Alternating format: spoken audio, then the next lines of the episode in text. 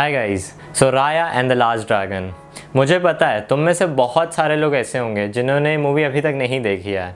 In fact ऐसे बहुत सारे लोग होंगे जिनको इस मूवी के बारे में पता भी नहीं है कि ऐसी भी कोई मूवी एग्जिस्ट करती होगी। इसलिए मैं स्पेसिफिकली इसी रीज़न से इस वीडियो को बना रहा हूँ, ताकि यार तुम इस मूवी को बिल्कुल मिस ना करो, क्योंकि ये एनिमेशन इंडस्ट्री की one of the best movies में से एक है। जब मूवी स्टार्ट हुई थी तो मुझे इस मूवी से कोई खास एक्सपेक्टेशंस तो थी नहीं, पर यार ये मूवी तो आउट ऑफ़ द बॉक्स ही निकली। अगर तुम्हें वैसी मूवीज़ पसंद है, जिसमें विमेन का रोल ज़्यादा हो एज कंपेयर टू मैन तो यार, ये मूवी तुम्हारे लिए परफेक्ट है। अगर हम इस मूवी का रेशियो देखें तो इसमें आठ में से कम से कम छः तो लड़कियाँ ही हैं। एंड पर्सनली मुझे ये रेशियो बहुत ज़्यादा पसंद आया। क्योंकि यार, ऐसी मूवीज़ लिटरली बहुत ही कम बनती हैं। एंड जितनी भी वेमेन पावर्ड मूवीज़ होती हैं, वो या तो ज़्यादा अच्छी बन नहीं पाती है, या तो कुछ ना कुछ प्रॉब्लम हो जाती है। बट ये मूवी ने अपना काम बहुत अच्छी तरीके से किया है। जो कैरेक्टर डिज़ाइन है, वो मूवी में बहुत ज़्यादा बेटर लगता है। इनफैक्ट जो हर कैरेक्टर का कैरेक्टराइजेशन है स्टार्टिंग से लेकर एंड वो भी बहुत सिस्टमैटिक बनाया गया है। मूवी का बैकग्राउंड स्कोर भी बहुत बेटर है। इनफैक्ट वो उस मोमेंट्स को भी बहुत ज़्यादा हाईलाइट करता है, जिसमें ऑडियंस बोर हो सकती थी बट वो हुई नहीं। मूवी की जो स्टोरी है, वो कुछ ऐसी है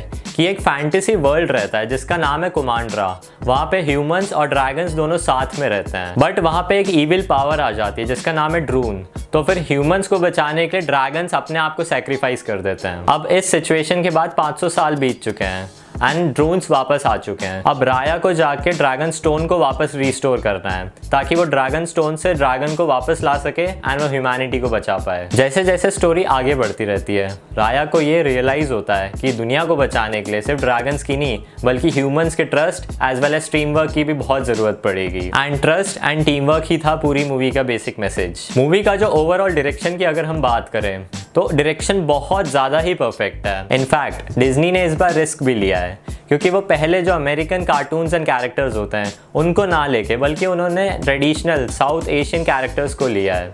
मतलब मूवी की जो स्टोरी लाइन है, वो बेसिकली एशियन कैरेक्टर्स पर ही डेवलप्ड है। अगर तुम्हें किसी मूवी में बोर नहीं होना है इनफैक्ट तुम्हें एक सोशल मैसेज भी चाहिए तो ये मूवी तुम्हारे लिए परफेक्ट है। इनफैक्ट इस मूवी में बिल्कुल भी वलगैरिटी नहीं है। ये बिल्कुल ही क्लीन एंड नीट मूवी है। मूवी की सिनेमाटोग्राफी बहुत ज़्यादा ही परफेक्ट है. एक एक डिटेल तुम्हें देखने को मिलती है. Thanks to Disney as well as जो कैरेक्टर डेवलपमेंट बताया है, वो भी बहुत ज़्यादा स्मूथ दिखता है. मतलब ऐसा नहीं है कि किसी एक कैरेक्टर पे फोकस करके उस कैरेक्टर को ही रिविन कर दिया गया हो. हर कैरेक्टर को अपना अपना एक ट्रैक दिया गया है एंड वो अपने ही ट्रैक पे चल के स्टोरी को फुलफिल करते हैं. Also music sound and scoring movie की बहुत ज़्यादा ही अच्छी है. मूवी का म्यूज़िक हर जगह एक ऐसी इंटेंसिटी देता है जिसमें आपको अलग ही इमोशनैलिटी फील करने को मिलती है. लाइक मूवी कॉमेडी है मूवी इमोशनल है मूवी में बहुत ज़्यादा ड्रामा है मूवी में बहुत सारा एक्शन भी है और वो प्रॉपर एक एक जगह प्लेस किया गया है। मतलब ऐसा नहीं है कि मूवी में हर चीज़ को भर दिया गया है। हर एलिमेंट अपना अपना अपनी जगह बहुत अच्छा काम कर रहा है। राया का जो कैरेक्टर है, वो बहुत ही ज़्यादा वॉरियर बेस्ड है। इनफैक्ट जो ड्रैगन का कैरेक्टर है, जिसका नाम रहता है सीसू वो एक ऐसा कैरेक्टर है जो तुमने कभी इमेजिन भी नहीं किया होगा। मूवी देखने से पहले मुझे लगता था कि यार, वो मूवी में बहुत ज़्यादा ही एक एंग्री और जैसे डीमनिश टाइप का कैरेक्टर होगा।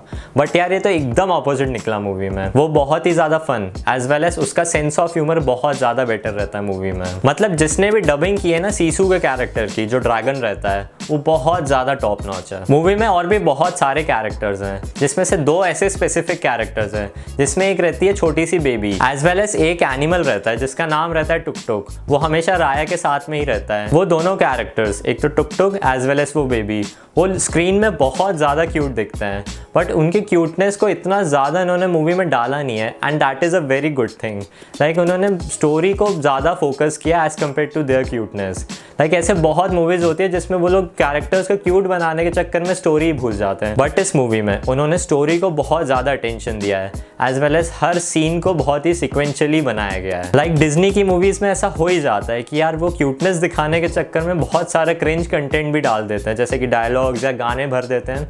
बट इस मूवी में ऐसा कुछ नहीं है। मूवी बहुत ही नीट एज वेल एज बहुत ही सोबर है। ओवरऑल जो मूवी है, वो अपने एक बहुत ही प्रॉपर मोमेंटम में चलती है। एंड वो तुम्हें एंड तक क्लाइमैक्स तक बाँध के रखेगी अपनी सीट्स पे। क्योंकि तुम्हें पता ही नहीं चलेगा कि किस सीन में एग्जैक्टली exactly अगले सीन में क्या हो जाए। एंड जो लास्ट के थर्टी मिनट्स है मूवी के, वो बहुत ज़्यादा इमोशनल भी है एज वेल एज उसमें बहुत ज़्यादा एक्शन भी है। तो यार, इस मूवी को मिस तो बिल्कुल मत करना। So this was the review guys अगर तुम्हें रिव्यू पसंद आया तो प्लीज़ यार, इस चैनल को सब्सक्राइब कर देना एज वेल एज इस वीडियो को लाइक ज़रूर करना। एंड मैं तुम्हें मिलूँगा अगले वीडियो में।